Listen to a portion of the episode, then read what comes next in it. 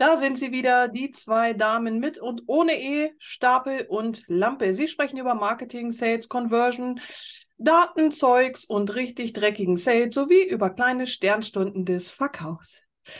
Heute mal wieder ohne Frau Lampe, dafür aber mit einem sehr, sehr besonderen Gast, über den ich mich wirklich sehr freue, der spontan zugesagt hat, zu uns mal in die Show zu kommen.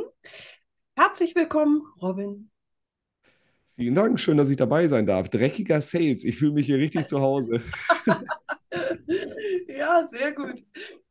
Robin, ähm, für alle die, die dich noch nicht kennen, was ich mir schwer vorstellen kann, aber äh, man weiß es ja nie, sag doch mal ganz kurz ein paar Sätze zu dir. Robin Heinze, 40 Jahre, Mitgründer, Geschäftsführer der Online-Marketing-Agentur Morefire, stolzer Familienvater von zwei Kindern, Kinderfußballtrainer und äh, ich liebe alles, was mit Marketing, Digital-Marketing und angeschlossenem Vertrieb, ähm, was da so zugehört. Und deswegen glaube ich, dass wir eine äh, lustige Gesprächsrunde jetzt hier machen können. Ja, auf jeden Fall. Ähm ich weiß nicht, ob du in unserem Podcast schon mal reingehört hast, aber ich weiß, du kennst ja Barbara auch. Ihr habt schon zahlreiche Gespräche geführt und du weißt ja so ein bisschen, aus welcher Ecke wir kommen. Und ähm, ich, ich hatte zwischendurch so den Eindruck, dass wir das Marketing so ein bisschen schlechter wegkommen lassen. So, und das soll natürlich nicht sein. Ähm, äh, und es ist auch absolut nicht so, so angedacht gewesen, sondern vielmehr, wie kriegen wir Marketing und Sales zusammen? Ähm, wie kann man, wie, wie, kann das in der Praxis aussehen? Und da äh, fand ich zumindest oder finde ich immer noch, dass ihr da von außen betrachtet einen mega guten Job macht. So das erstmal vorab. Ich finde, ihr schlagt da eine sehr, sehr gute Brücke.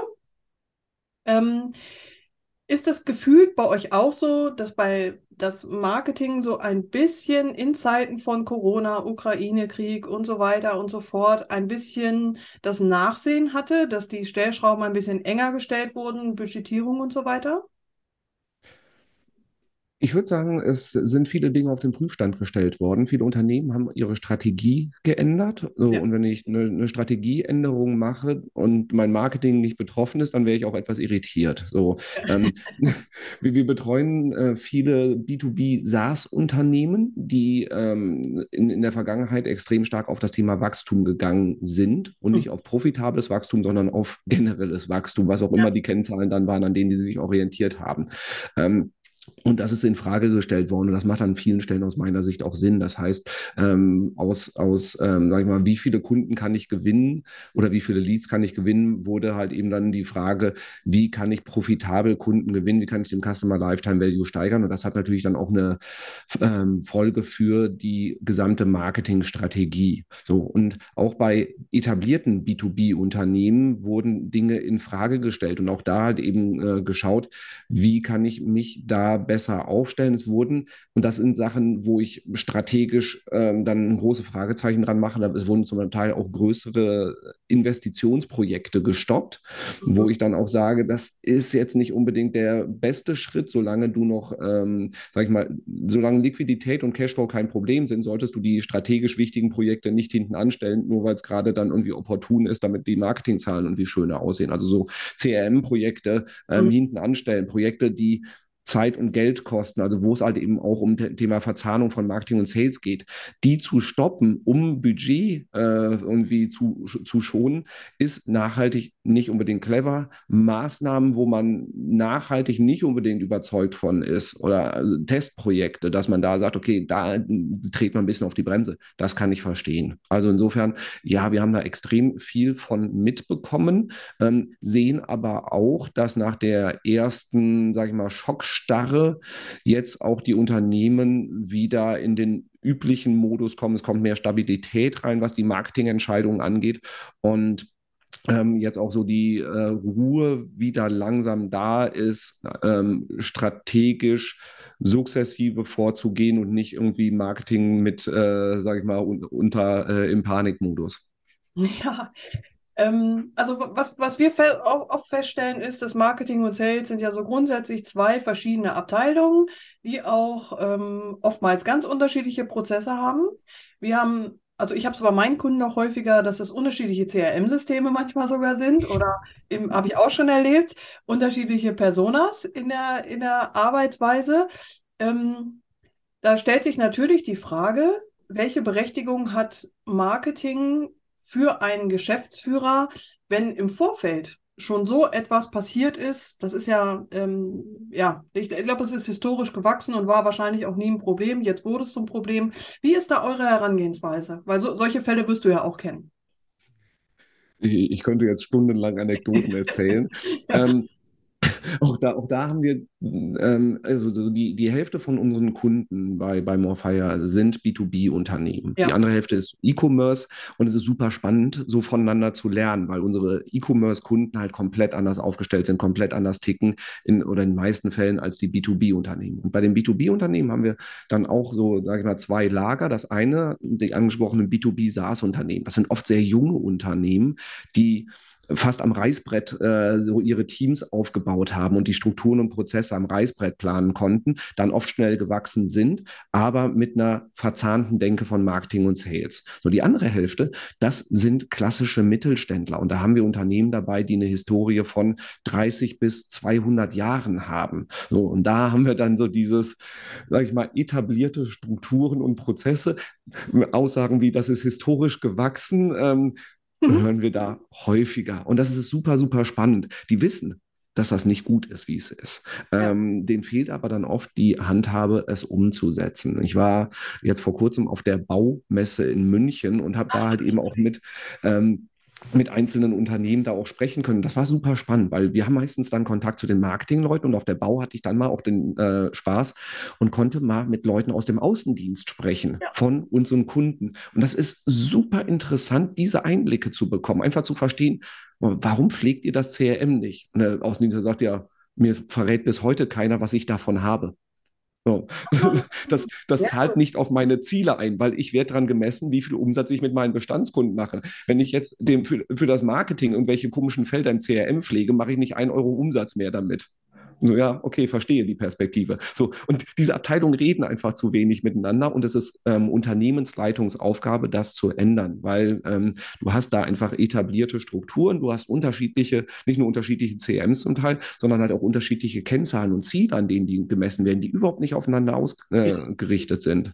Und ähm, in den meisten etablierten B2B-Unternehmen ist das äh, ist der Sales, der Vertrieb, meistens, ich sage mal in Anführungszeichen, mächtiger als das Marketing. Wir mhm. haben dann so Situationen wie, wir haben 300 Außendienst-Vertriebsmitarbeiter und 20 im, im Marketing.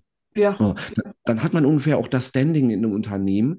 Es ist nachvollziehbar. Dass, der Vertrieb sorgt halt eben dafür, dass der Umsatz reinkommt ähm, und Marketing macht halt irgendwie die Lead-Generierung. So.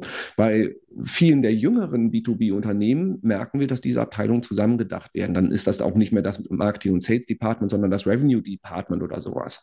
Ähm, ja. Und wenn man mit der Denke an äh, äh, an den Start gehen kann, ist das super, super hilfreich. Wenn man die etablierten Strukturen hat, muss man halt irgendwem was wegnehmen oder gefühlt wegnehmen. Und da tun sich halt alle Beteiligten schwer mit. Ja, total. Also ich habe im letzten Jahr so eine Erhebung in den Unternehmen gemacht und da ist rausgekommen, das fand ich eine erschreckende Zahl, dass ähm, 67 Prozent der Maßnahmen, die getroffen werden, obsolet sind, weil sie gar nicht in die Bilanz einzahlen.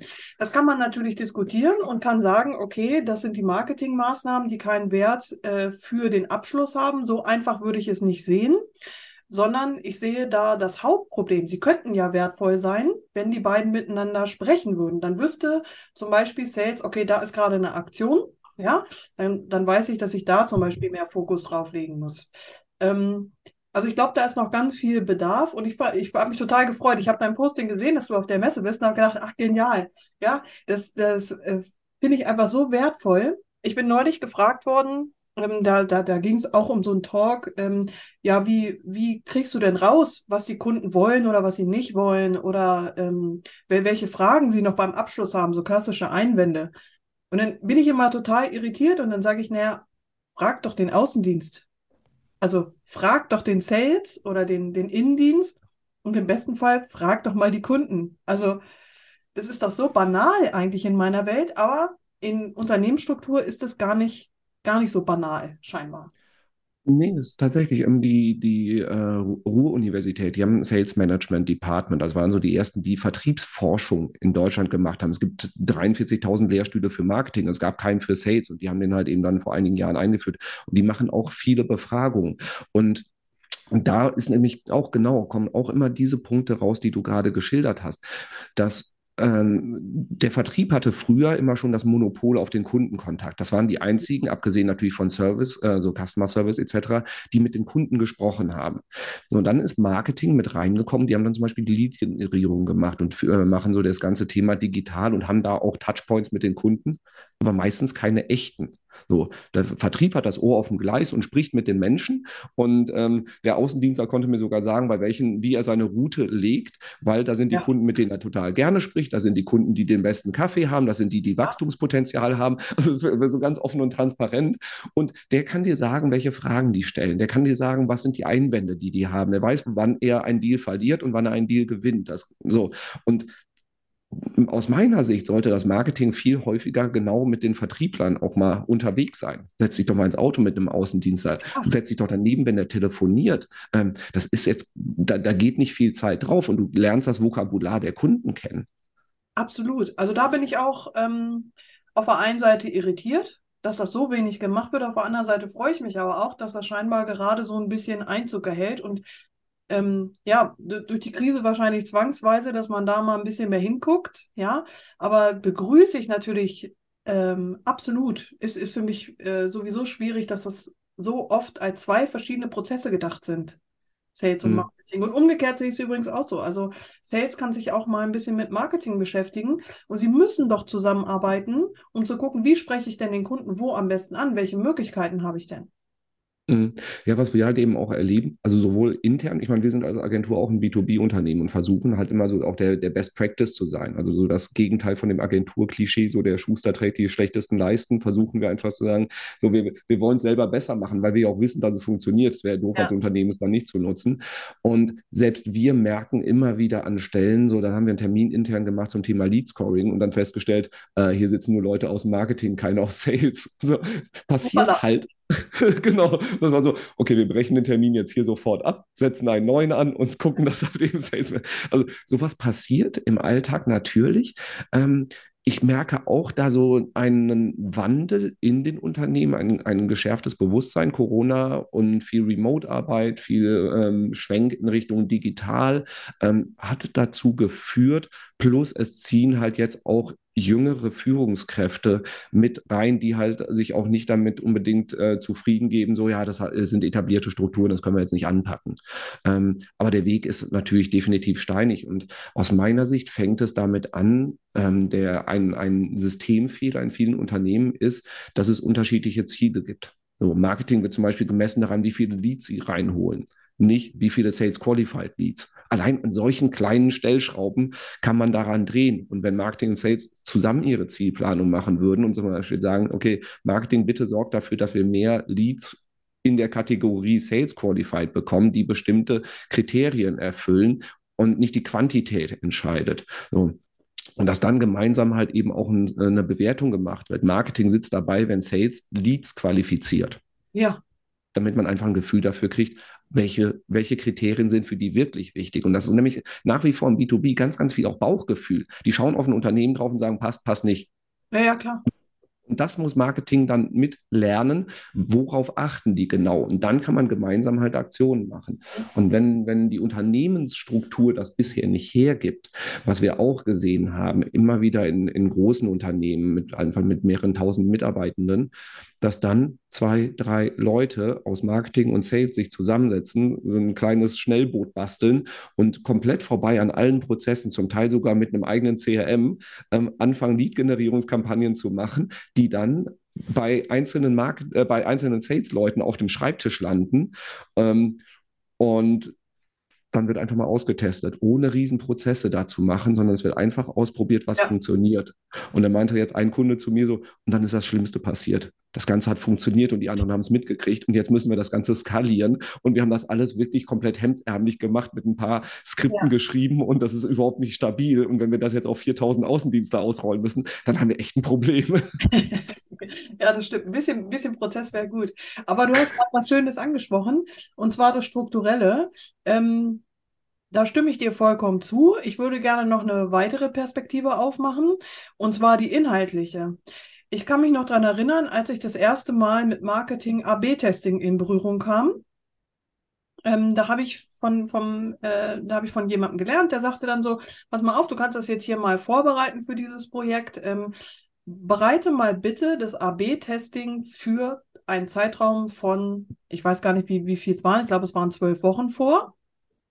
Und ich hatte schon bei dieser Aufgabenstellung ein Fragezeichen, habe gedacht, so, hä? Okay, und dann sagt, dann nimmst du zwölf, zwölf Header-Bilder, zwölf das, zwölf das, zwölf das. Und dann dachte ich so, hä?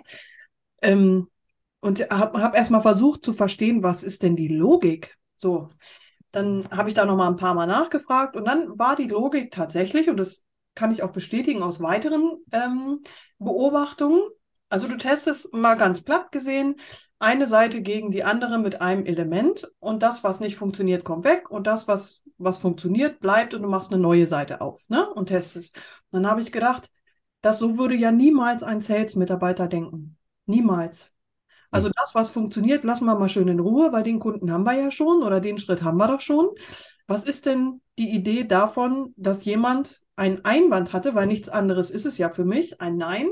Das heißt, es funktioniert etwas nicht, dann fehlt doch da offensichtlich eine Information oder von meiner Seite aus ein Input, sonst würde er ja weitermachen. Ja, das ist ja die Logik eines Sales-Mitarbeiters. Und dann habe ich gedacht, das könnte sich so gut befruchten. Also ein Sales-Mitarbeiter würde niemals für zwölf Wochen ein AB-Testing vorbereiten, weil er gar nicht weiß, was er optimieren soll. Der optimiert ja an dem Ergebnis, was ist. Mhm. Oder?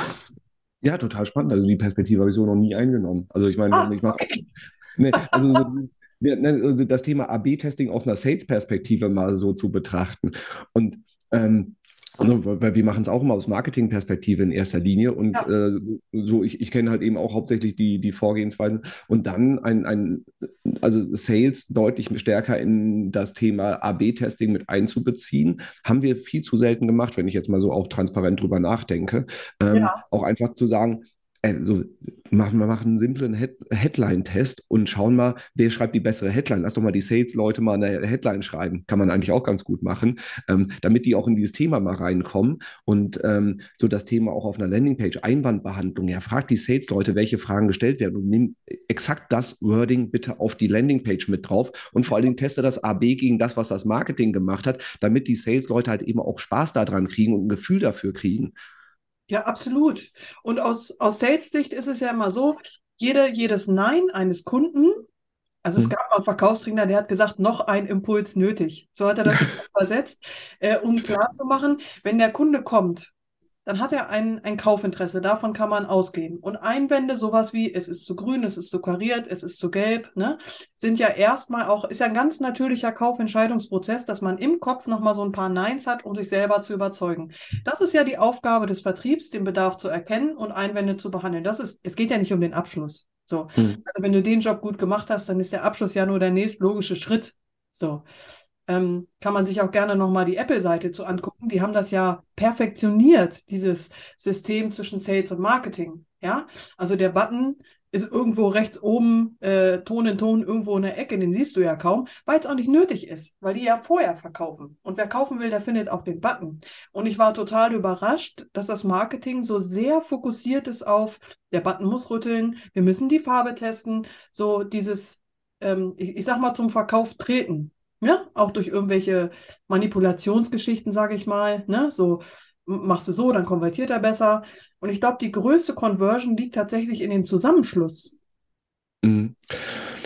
Ja, es ist ja auch so, dass wenn die Anfrage im, ähm, ankommt über eine Webseite oder wenn, wenn ein potenzieller Kunde anruft, dann ist ich, ich, weiß nicht mehr die genaue Zahl, aber der größte Teil der Strecke ist dann schon gegangen. Der größte Teil der Entscheidung ist schon gefallen. Die haben sich dann in der Regel mit, ich glaube, sieben Touchpoints waren es mindestens vorher, bevor überhaupt eine Anfrage gestellt wird. Bevor die Anfrage im Vertrieb aufschlägt, haben sich die potenziellen Kundinnen und Kunden schon extrem intensiv mit dem Unternehmen, mit den Wettbewerbern etc. auseinandergesetzt. Und die Aufgabe vom Marketing ist es ja im Prinzip, diese Touchpoints vorher so gut zu bespielen, ja. dass die richtigen Leute dann auch anfragen. Also das heißt im Prinzip, dass dein Unternehmen top of mind ist, dass du es schaffst, auf die Shortlist zu kommen von deinen ähm, Zielkunden, von deinen Wunschkunden, die du erreichen willst. Und dafür musst du halt in der Kommunikation vorher alles richtig gemacht haben. Und dann muss die Webseite nur noch so gut sein, also nur noch in Anführungszeichen, dass sie nicht mehr abschreckend ist. So, also äh, ver verhindern nicht, dass sie jetzt wirklich die Anfrage stellen. Also das Kontaktformular muss funktional sein. Die E-Mail-Adressen da, darf nicht ins Leere laufen. Also man, manchmal sind es ja die Basics, die auch noch nicht funktionieren. Ja, ähm, ganz simple Sachen. Ich wollte neulich wollte ich einen Kurs kaufen. Ähm, und hatte nun endlich einen Anbieter gefunden, wo ich dachte, ach cool, ich glaube, von dem würde ich den Kurs jetzt gerne kaufen. Ging nur nicht. Der, warum? Ja, genau, warum eigentlich? äh, äh, ich könnte mit ihm einen Termin ausmachen, dann würde er das mit mir besprechen. Ich sage, was bist du denn für ein Blödmann? Ich sage, ich würde es jetzt sofort kaufen. Ich habe doch schon entschieden. Aber jetzt nochmal mit dir zu sprechen, habe ich überhaupt keinen Bock drauf. Also gib mir doch die Möglichkeit zu kaufen. Verrückt. Ich habe dieses Futurama-Meme gerade im Kopf, so shut up and take my money. Und ja, echt. Also, wie, wie kann man den Kunden noch mehr verscheuchen? Also, wer hat denn, also, wenn ich ein Gespräch haben will, dann biete es mir an, ja, aber biete mir doch auch an, sofort zu kaufen. Wo, wo ist das Problem? Wenn es ein standardisiertes Produkt ist, ja, definitiv. Ich meine, wir haben B2B auch ganz, ganz viel Customized-Kram ähm, natürlich auch. Ähm, sowas wie eine, eine, Agenturdienstleistung oder sowas. Ja, die, die kannst du halt eine Kreditkarte durchziehen und, äh, und ich sag mal dann irgendwie deine Google Ads Optimierung zu kaufen. Schwierig. Aber wenn, wenn die Produkte sag ich mal, standardisierbar sind und dann halt immer ähm, da, wo es nicht möglich ist, was wir bei Kunden zum Beispiel dann einsetzen, Konfiguratoren, wo du, sag ich mal, Indikatoren bekommst, was dich erwartet und wer danach anfragt. Also ja. die Leute haben sich ihr Produkt schon durchkonfiguriert. Das macht ein Kunde von uns, machen das mit ähm, Containern ähm, ja. oder so modulare Bauweise. Die konfigurieren sich das Ding und stellen danach eine Anfrage. Ja, ich meine, dann ist auch schon 80 Prozent vom Weg gegangen, wenn, wenn die Anfrage reinkommt. Ähm, und dann auch noch, sage ich mal, das Kundenbudget, Kundenklientel und ähm, sämtliche Rahmenbedingungen, was Lieferzeiten etc. angeht, passen. Ah, dann muss schon wirklich muss schon eine ganze Menge schiefgehen, dass das nicht mehr äh, eingetütet wird. Ja, ja, absolut sag mal, B2B-Sales-Prozesse, ja? Also ich, wir nennen es jetzt mal Sales-Prozesse vom Marketing, ersten Touchpoint bis zum Abschluss. Ähm, gefühlt oder auch gemessen haben sich ja die Entscheidungsprozesse der Kunden so ein bisschen verändert. Wie ist das bei euch? Habt ihr das auch mitbekommen, dass so Entscheidungsprozesse länger sind, aufwendiger? Kunden hm. Melden sich nicht immer zurück oder spät zurück?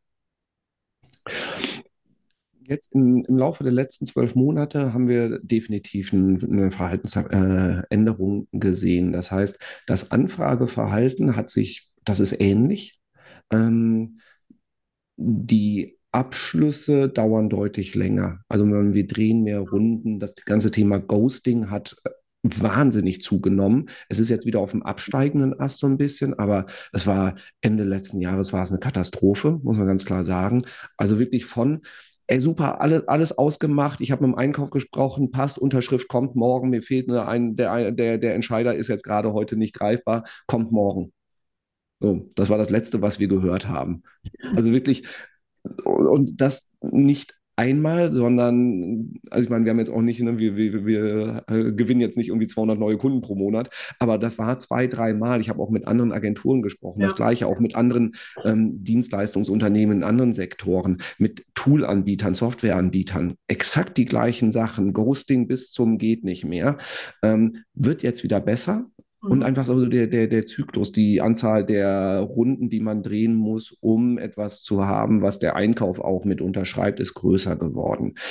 Auf der anderen Seite haben wir auch noch, ähm, wenn man jetzt mal ein längeres Zeitfenster nimmt, das Thema verändertes Verhalten, sehen wir sowohl bei uns als auch bei den Kunden eine deutliche äh, Zunahme an Wissen. Das heißt, die Kunden oder die potenziellen Kundinnen und Kunden kommen deutlich besser informiert ähm, zu uns. Und das ist auch ein Feedback, das habe ich auf der Baumesse mehrmals gehört von Kunden, insbesondere mit denen wir auch viel Content-Marketing machen und sagen, die kommen zu uns, die wissen, was wir machen, die kennen die Unterschiede zu, sage ich mal, ähnlichen Produkten, die sind viel besser informiert, wir können sofort in, in die in eine tiefere Beratung einsteigen. Und das ist eine Entwicklung, die wir jetzt im Laufe der letzten Jahre doch deutlich sehen, weil einfach der Großteil der Kaufentscheidung, der Recherche findet online statt, bevor überhaupt die Anfrage gestellt wird.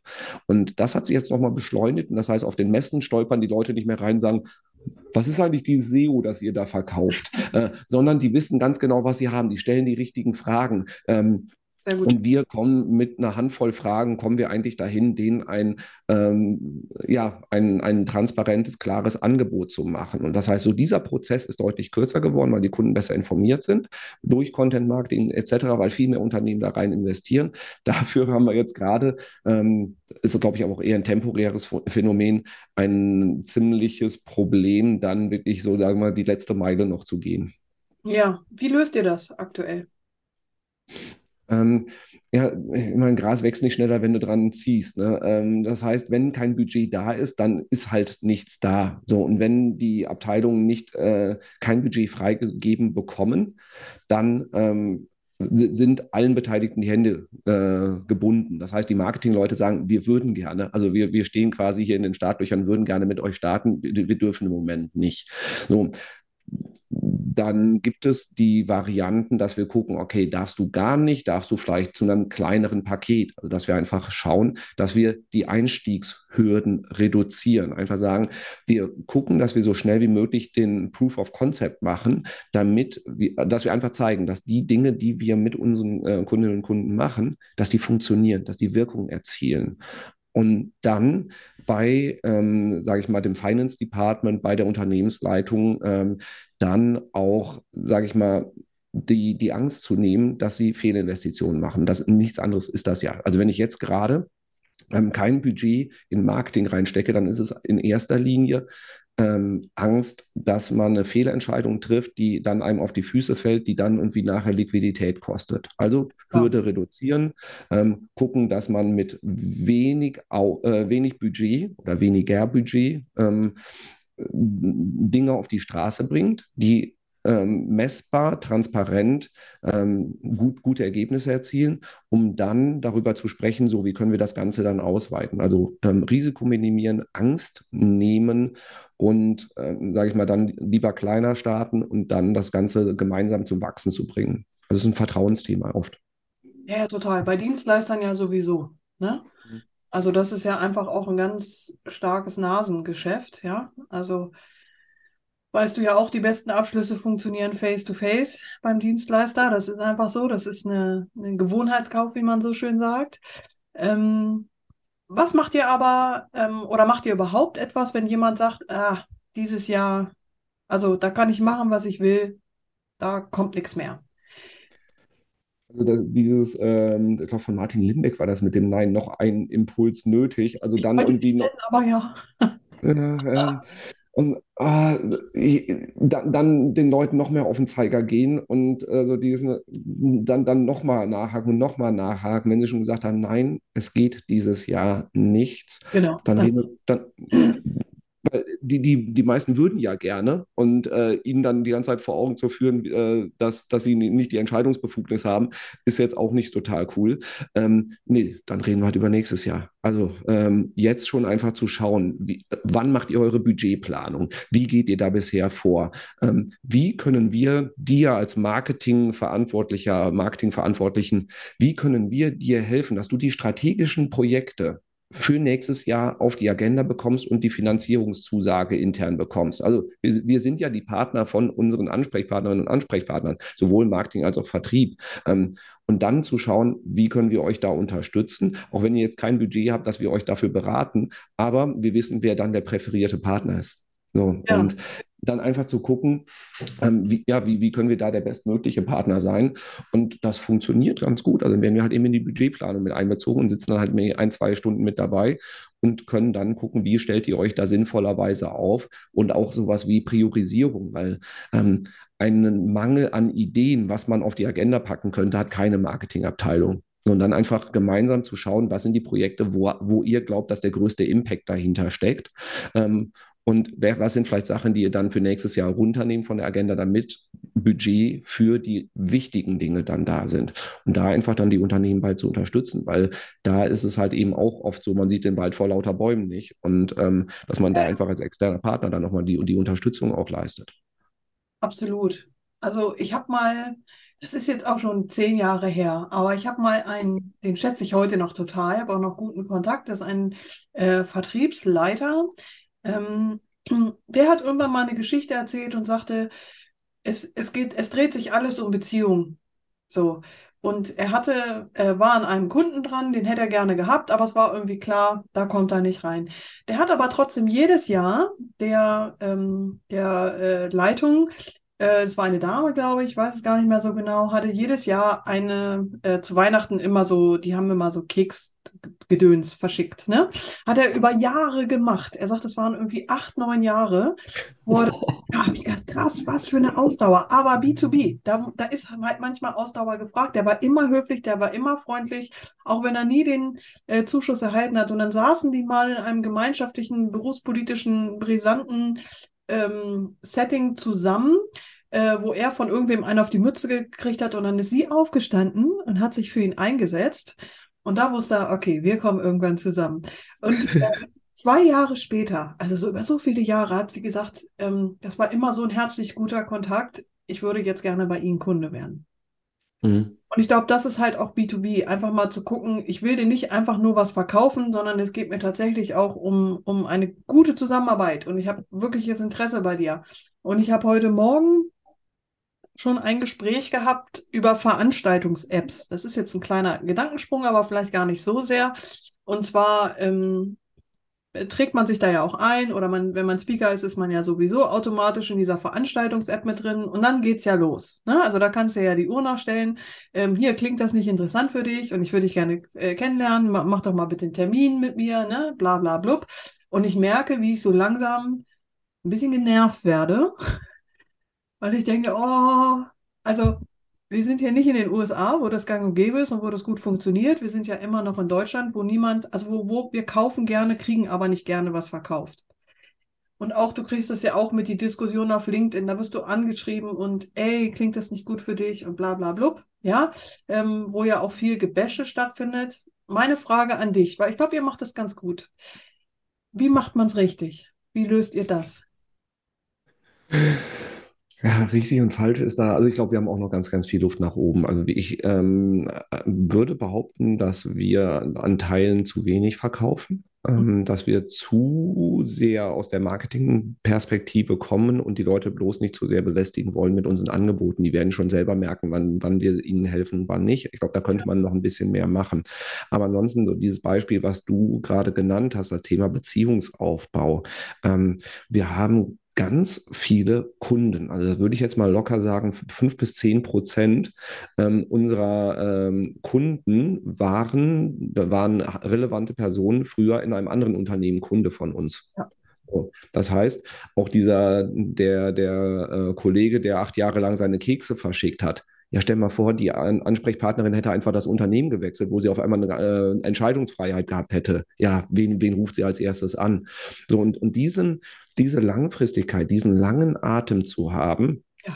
ist aus meiner Sicht die Grundlage und vor allem ein ehrliches Interesse an den Menschen. Man merkt, ob das echt ist oder nicht. So, und dann ähm, da, das im 1 zu 1 zu machen, plus Optionen bieten, wo du, sage ich mal, 1 zu N machen kannst. Das heißt, wir produzieren extrem viel Content.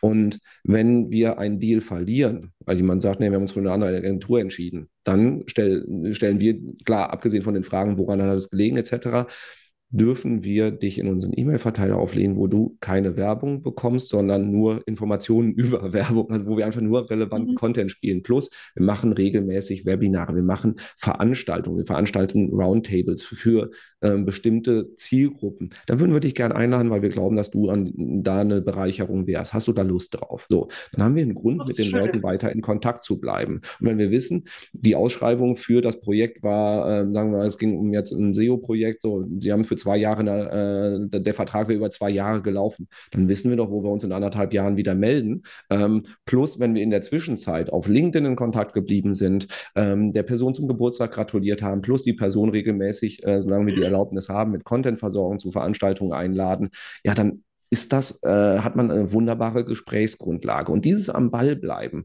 sowohl bei Leads, die ähm, jetzt einfach mal so reinstolpern und mal sagen, naja, ich schaue mich mal nur ein bisschen bei euch um, ähm, als auch bei Deals, die du verloren hast, als auch bei Bestandskunden. Ganz wichtiger Punkt, auch wenn Ansprechpartnerin, Ansprechpartner bei einem Kunden das Unternehmen wechselt, ja, bleib dran, schick den, mach ein Abschiedsgeschenk, begrüß beim neuen Unternehmen, hör mal nach, wie es läuft. Äh, so und äh, darüber äh, da, das Ganze zu verinnerlichen und wirklich als komplette langfristige Customer Journey ähm, zu betrachten, das ist so die Grundlage. Und wir nutzen einfach extrem viel Content dafür, ähm, weil ohne Content macht das Ganze keinen Sinn.